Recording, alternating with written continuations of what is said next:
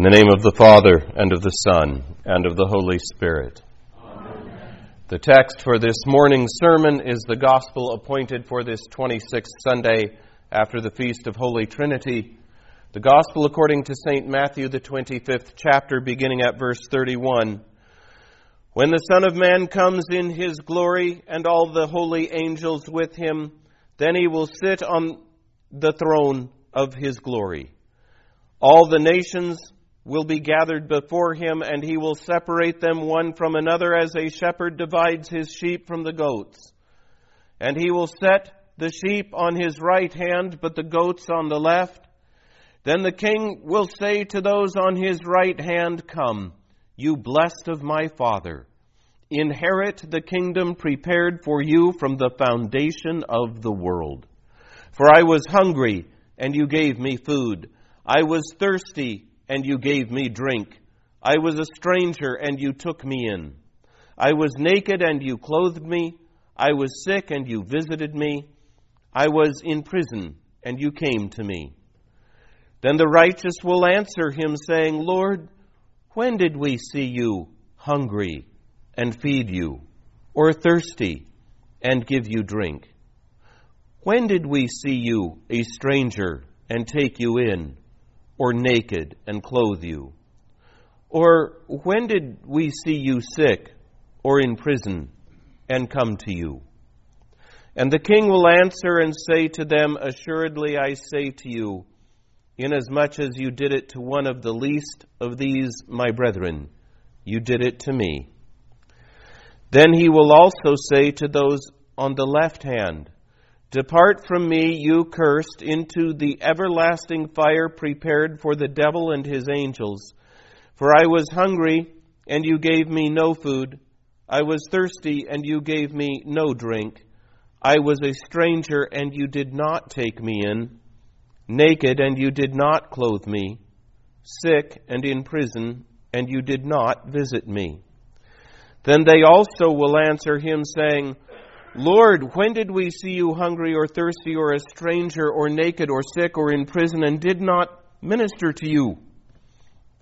Then he will answer them, saying, Assuredly I say to you, inasmuch as you did not do it for one of the least of these, you did not do it for me. And these will go away into everlasting punishment, but the righteous into eternal life. This is the gospel of our Lord. Grace to you and peace from God our Father and our Lord and Savior Jesus Christ. Amen.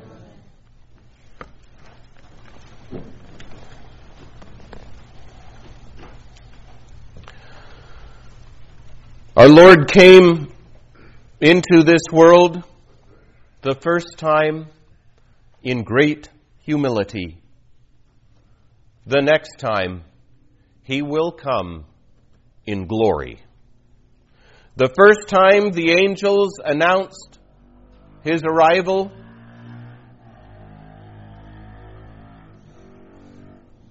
to a handful of shepherds. The next time, those angels will make the nations of the earth to stand before him. The first time he came as an infant, unassuming, starting out in the arms of the Blessed Virgin and ending up nailed to a cross. The next time, he will be seated on a throne. The first time, he came as a Savior. The next time, he will come as a judge. In our text this morning, we hear nothing about different levels in his judgment. In our world, if you speed, so I'm told, you get a ticket. If you steal a candy bar, you get fined. If you hold up a bank, you get 15 years, and if you kill a couple of people, you get lethal injection. In other words, the worse the crime, the worse the punishment. But on Judgment Day, Jesus will separate people into two groups, like a shepherd separates sheep from goats. All of those in the sheep category will be given an inheritance in the heavenly kingdom. All of those in the goat category will depart into eternal fire. So here's the obvious question Where will we be? Where will I be? How will Jesus decide who gets eternal reward and who gets eternal punishment? And as we look at the text at first glance, the answer would appear to be well, by the works they did. Clearly, that's what Jesus talks about on Judgment Day. And there is a lot to be said at this point. Jesus obviously expects us to be involved in doing good. Feed the hungry, give drink to the thirsty, shelter the stranger, clothe the naked, visit the sick and the imprisoned. So here's the first question How have you been doing?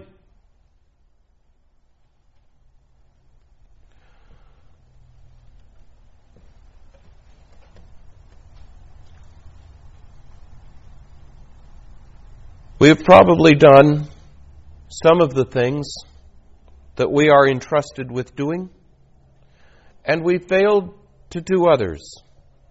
Some have done more, some have done less, but doubtless we don't need to look at our lives any too hard to figure out that we could have done more.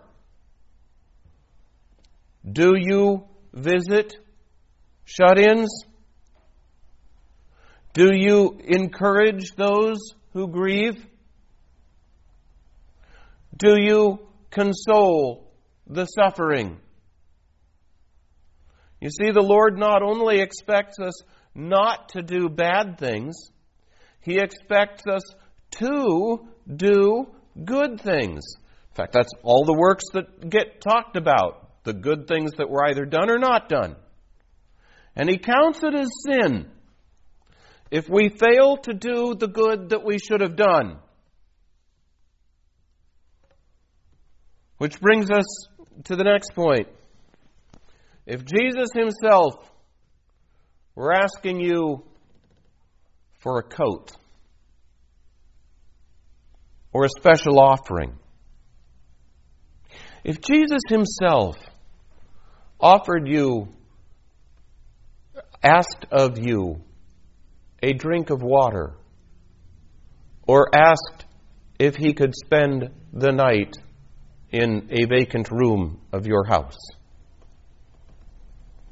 If Jesus asked, what would you say to him? Of course you'd do it. Who wouldn't want the honor of having Jesus come and stay at our house? we might have to hastily straighten up a bit, get some things out of sight we might be embarrassed by, put the Bible out on the coffee table. But we do it. We do it because having Jesus come to our home would be such a wonderful honor. But now listen to what he says. Whatever you did for one of the least of these brothers of mine, you did for me. Give some old clothes to the Samaritan house. If it ends up on the back of some poor person, Jesus counts it as though he was wearing it himself. Give food to someone who has precious little, and Jesus will remember it as though you had fed him. What great honor! And if we would do such things for Jesus Himself, we who believe what Jesus says this morning ought to be just as anxious to do them for other needy people. And I must stress, when it comes to the needy people, Jesus doesn't say anything about asking their biography. Did they deserve to be in prison? Are they sick because they weren't wearing a mask? Are they poor because they didn't plan finances well? Made some foolish financial decision? None of that matters. Where there is need, meet it where someone is hungry, it doesn't matter whether they're hungry by their own fault or by circumstances beyond their control. Hunger is hunger. Next point. How do the faithful respond to Jesus on this judgment day when he commends them for what they have done? Some of you visit sick people, other gather relief supplies for the needy. But if we do these things out of selfish pride or because of the recognition we get, we're doing it for the wrong reasons. When the Lord praises the works of the blessed ones, what do they say? Lord, when did we do those things? They don't even remember. That is the way of pure faith. Doing good should come so naturally to us that we don't come home from having visited someone at prison all proud of ourselves because of the good work we did. We hardly even pay any attention to it ourselves. It's just natural.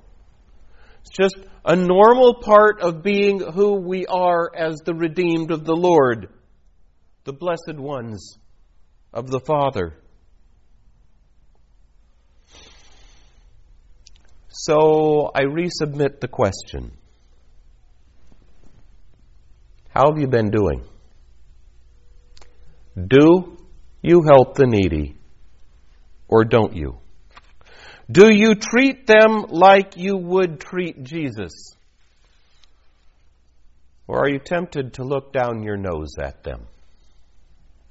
And when you do do some sort of good work, do you do it in a quiet, humble, self effacing manner? Or are you proud of yourself and looking to get some recognition for your outward righteousness, what the Scriptures call the praises of men. By the time you're done answering these questions, maybe you'll really be confused by our text this morning. If it's any comfort, it confused me for a long time too.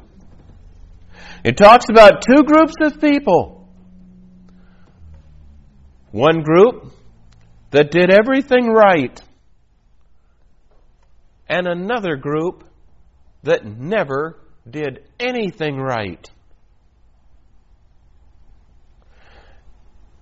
And as we look at our lives, I want to say, wait a minute. Shouldn't there be a third category? What about those of us who have done some good and not done some other good? What about those of us who have done things partly out of a holy desire to give thanks to God for the salvation we have in Christ Jesus, but also partly for selfish reasons? Where am I in all this? Shouldn't there be a third group? Well, because I have a keen sense of the obvious, I will point out to you there is no third group. And the only explanation for this is found in the saving grace of God. There is one group that never did anything right. They are the unbelievers. As it is written, without faith, it is impossible to please God. That sounds odd to us because we tend to think in terms of civic righteousness. You mean that if a Christian visits someone who is sick, this may be pleasing to God, but if a non Christian does exactly the same thing, it is not pleasing to God? Yep. That's exactly right. Here's why selfishness is sin, it is the idolatry of self. And selfishness is the only possible motivation for an unbeliever to engage in works that appear good in the eyes of men. It may be that he has a selfish desire to get rewards, to avoid punishment. It may be that he has a selfish desire to receive the praises of men and the recognition of other people. May even be nothing more than a very private, selfish desire to go home at the end of the day and look at himself in the mirror and say, I am a good man. But whatever the reason is, the motive cannot be a pure, selfless desire to say thank you to God for the free gift of salvation in Christ Jesus because, by definition, unbelievers don't believe in Christ Jesus. As far as God is concerned, the only truly good works are those in which no selfishness, no self interest is involved, where nothing but a pure desire exists to say thank you to Him for the love and the salvation He has given us in Christ Jesus. Therefore, it is also written, whatever does not come from faith is sin. So on Judgment Day, the unbelievers do not get credit for a single good work. Notice their condemnation is not what God wanted for them. The eternal fire to which they are condemned was prepared, our text says, not for them, but rather for the devil and his angels. Nevertheless, the unbelievers, the impenitent ones, they too go into the eternal fire, the price of their faithless opposition to God. So back to the believers. Jesus calls them the ones blessed by my Father. While the unbelievers end up in a place God sincerely did not want them to go, the believers have no room to claim that they earned salvation because of their works or their intelligence or their good decision making or their self control or whatever. They are saved only because God the Father blessed them with the gift of faith. Once God brings us to faith, He has His use of us good Lutherans, we all know Ephesians 2 8 and 9. It is by grace you have been saved through faith, and that not of yourselves. It is the gift of God, not of works, lest any man should boast. But verse 10 says, For we are his workmanship, prepared for the doing of the good works that he prepared in advance for us to do. Once God brings us to faith, he has His use of us. We rejoice that God is able to use us to do some good. We rejoice that when He is done using us, He even gives us credit for the good He really worked in us. We being simply His tools. But maybe we're still confused.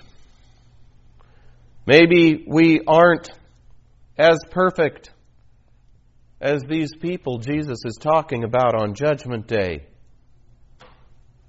Sure, we do some good. At least hope so.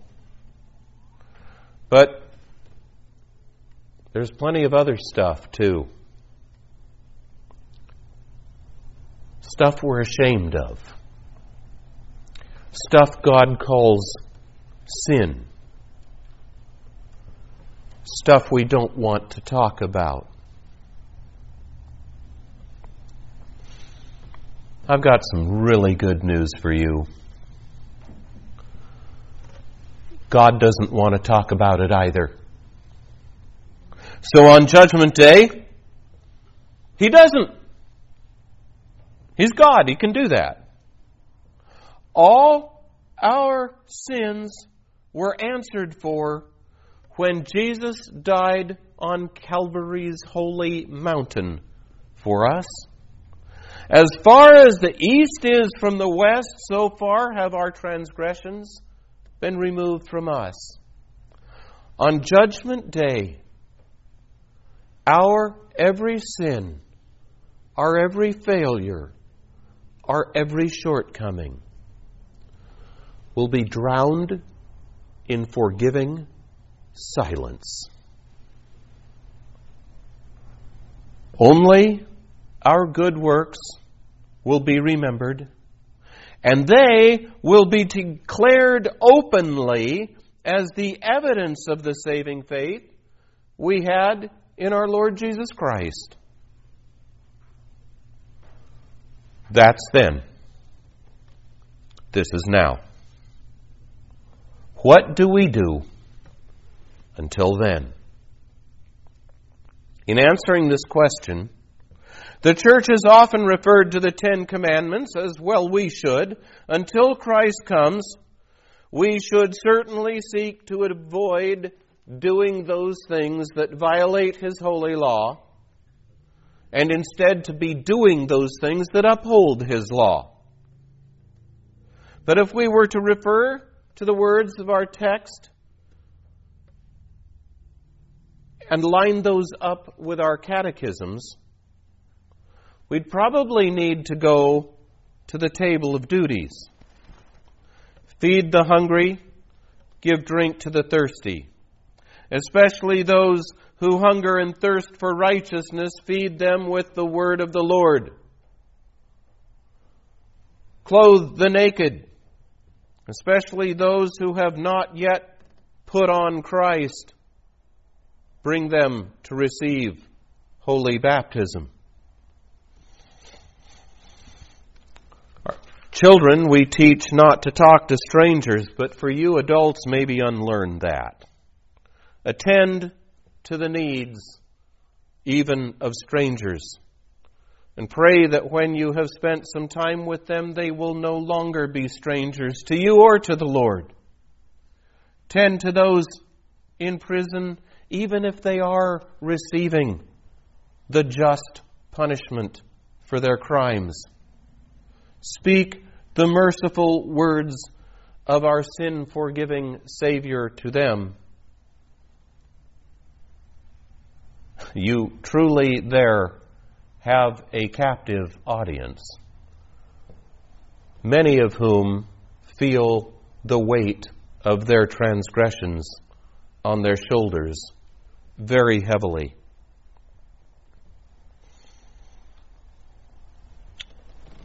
It doesn't have to be huge. You don't have to organize a new charity that feeds thousands. It can be really simple. Neighbor kid skins his knee, put a band aid on it. Get a cup of coffee for your secretary, even though you know you could have your secretary get you one.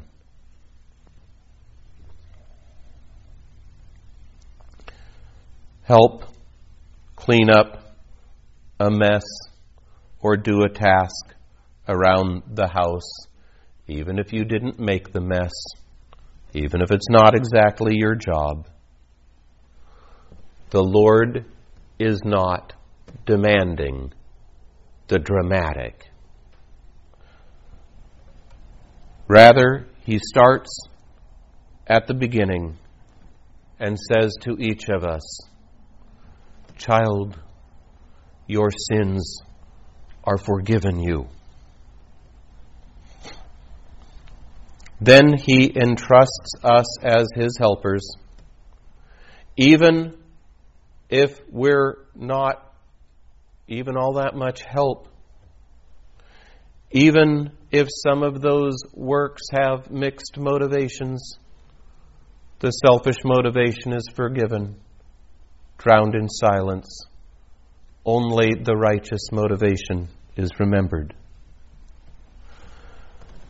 He loves us and further honors us to be His helpers in this world. He entrusts us with showing Him our love by doing good works. Because we are now both saints and sinners at the same time, as I said, we will probably do good works, partly as a thank you to God for the salvation we have in Christ Jesus, and also partly aware that there may be positive results for us, partly selfish reasons. Not to worry on the day of judgment. God will forgive our evil motives. He won't speak of them, only our good motives, which were given to us by the Holy Spirit will be remembered as we are invited by Jesus Christ Himself to receive the inheritance prepared since the creation of the world for the blessed ones of God the Father. Amen. The peace of God, which passes all understanding Guard your hearts and minds in Christ Jesus. Amen.